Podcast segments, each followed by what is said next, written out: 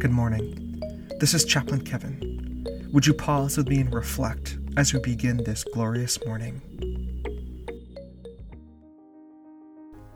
In Psalm 23, the Lord is compared to a good shepherd who anoints my head with oil.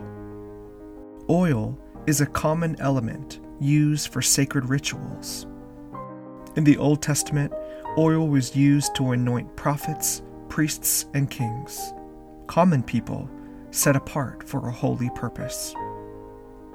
There is hardly a more radical image of something common being set apart for a holy purpose than the Good Shepherd anointing his sheep with oil. In the same way, God desires to anoint his people with his Spirit, which seals us and sets us apart to serve him and his people. For what purpose is God setting you apart?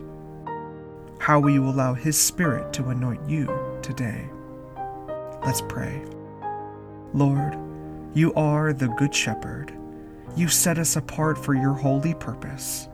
Anoint us with your Spirit today, that our work might be transformed from common to sacred. We pray these things in your name. Amen.